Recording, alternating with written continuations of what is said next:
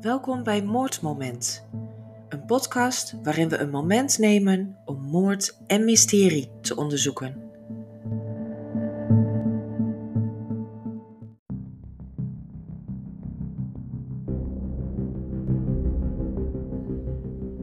Even een kleine waarschuwing vooraf. In dit verhaal komen nogal um, expliciete, gruwelijke details naar voren. Mocht je daar niet goed tegen kunnen of um, misschien ben je nog niet oud genoeg, uh, dan is het wellicht beter om een van de andere verhalen uit te kiezen.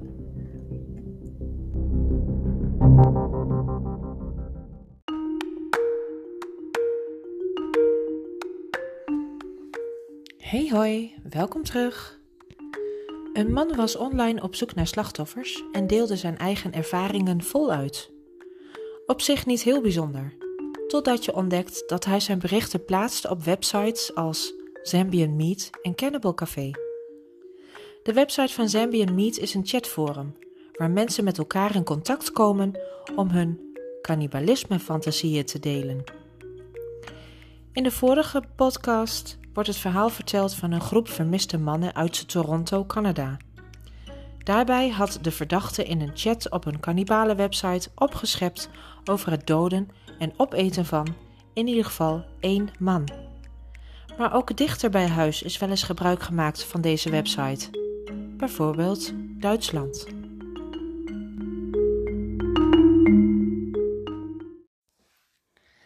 Detlev.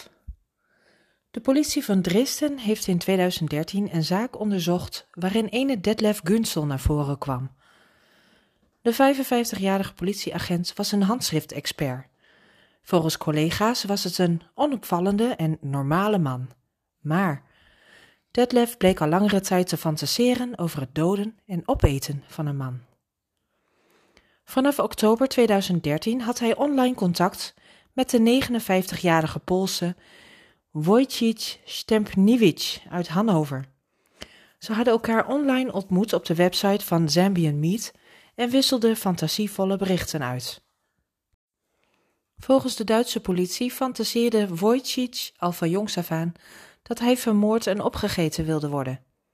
Op vier november ontmoetten Wojciech en Detlev elkaar in het echt op een treinstation. Vanuit daar vertrokken ze samen naar het pension die Detlev runde, ergens in het Eertsgebergte. Bij aankomst in de kelder trok Detlev zijn mes en bracht Wojciech een paar levensbedreigende wonden toe. Het bloed ving hij op in een oude verfpot. De daaropvolgende uren werd het slachtoffer gemarteld en in stukken gehakt. Na zijn daad begroef hij de lichaamsdelen in de tuin. Niet veel later belde de verloofde van Wojciech de politie om hem als vermist op te geven. Toen de politie de chatberichten op zijn computer las en zijn bankgegevens controleerde, kwamen ze Detlev op het spoor. Op dertien november tweeduizend dertien werd Detlev op zijn werk opgepakt voor het martelen en afslachten van zijn slachtoffer. Bij opgravingen in de tuin van het pension bleken er lichaamsdelen te ontbreken. Detlev nam de agenten mee naar een bos, waar de rest begraven zou liggen. Na de vondsten in het bos was het lichaam inderdaad compleet. Detlev bekende de moord gedeeltelijk, maar gaf nooit een officiële motivatie voor zijn acties. De politie heeft nooit kunnen bewijzen dat Detlev delen van het lichaam heeft opgegeten en hij heeft dit altijd zelf ook ontkend. Maar ook al eerder kwam er een kannibaal in het nieuws, Armin Meiwes. In tweeduizend één werd de toen veertigjarige Duitser Armin Meiwes gearresteerd voor het doden en opeten van een vrijwillig slachtoffer die hij op internet had ontmoet. Armin plaatste een advertentie op de website van Cannibal Café. In die advertentie gaf hij aan op zoek te zijn naar een jonge man voor slachting en consumptie. Computerprogrammeur Bernd Brandes leek een gewillig slachtoffer. Hij had zelfs een wensenlijst opgesteld. Hij wilde levend worden afgeslacht, daarna gedood en opgegeten. Hij wilde dat zijn bestaan volledig werd gewist. Er mocht niets van hem overblijven. Eenmaal aangekomen bij Armin's afgelegen boerderij in Rotenburg, dronk Bernd een cocktail van hoestdrank en alcohol. Toen hij zo goed als bewusteloos was, zette Armin een camera neer en filmde hoe hij de penis afsneed, bakte met zout, peper, knoflook en wijn en daarna opat. Hij zette Bernd in bad om uit te bloeden en las in die tussentijd een Star Trek-roman. Toen Bernd dood was, stak hij hem in zijn keel en hing zijn lichaam aan een vleeshaak. Daarna sneed hij het vlees in stukken en legde het in de diepvries. De tien maanden daarna at hij elke dag een deel op, tot aan zijn arrestatie. Armin werd gearresteerd in tweeduizend twee, toen hij online aan het opscheppen was over zijn daad. De videotape waarop alles werd vastgelegd, werd in de rechtbank als bewijs getoond, waarna Armin werd veroordeeld voor moord en ontering van een lichaam. Tijdens zijn proces vertelde hij dat hij niet de enige was die werd aangetrokken door cannibalisme. Talloze mensen hadden online aangegeven door hem geslacht en gekookt te willen worden. Maar toen Armin daar serieus op inging, trokken velen zich terug.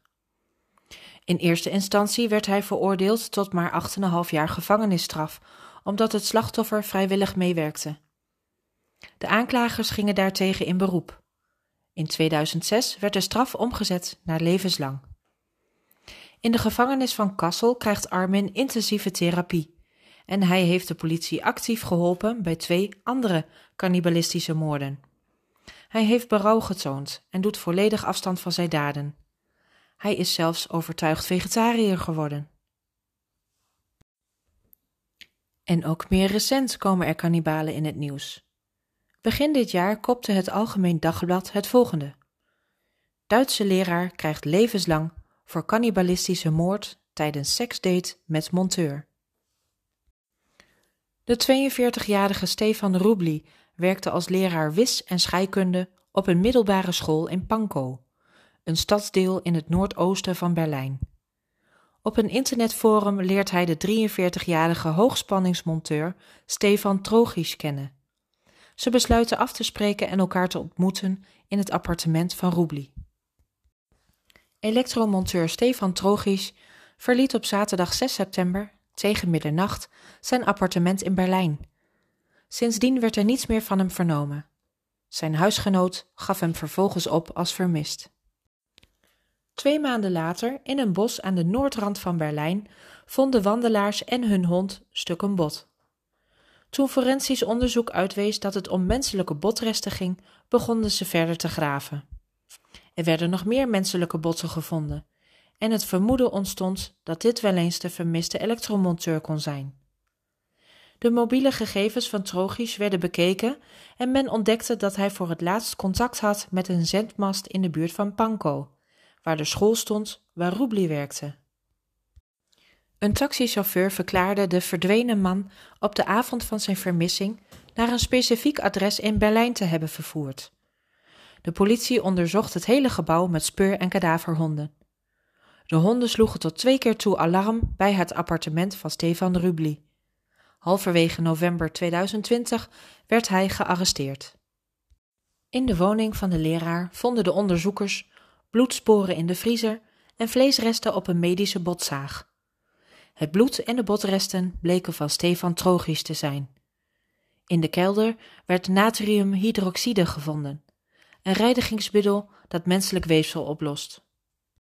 Zoekopdrachten in de computer van de leraar verwezen naar trefwoorden, zoals slachten en penisverwijdering. Stefan Rubli bleek ook actief op cannibalismefora. Uit de chatberichten en de ondervragingen van getuigen blijkt dat Rubli inderdaad handelde uit cannibalistische motieven.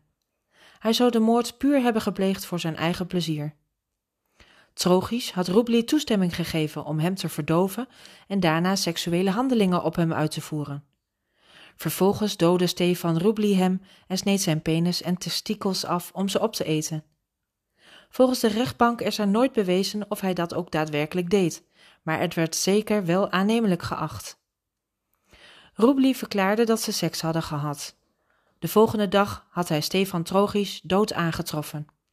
Hij zou daardoor in paniek zijn geraakt.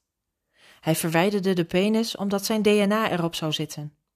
Daarna had hij het lichaam in stukken gesneden en gedumpt in het bos. De verdediging van Rubli eiste hiervoor vrijspraak. De rechtbank ging daar niet in mee. De autopsie onthulde de doodsoorzaak: bloedverlies uit het bekkengebied als gevolg van een doorgesneden slagader.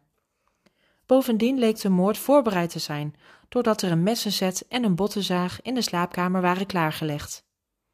De rechtbank vond de acties van Stefan Rubli een bijzonder verachtelijke daad en veroordeelde hem tot levenslang.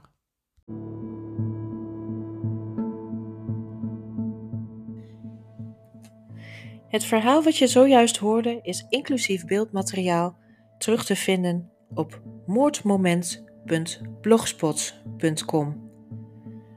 Bedankt voor het luisteren naar Moordmoment. Tot de volgende keer.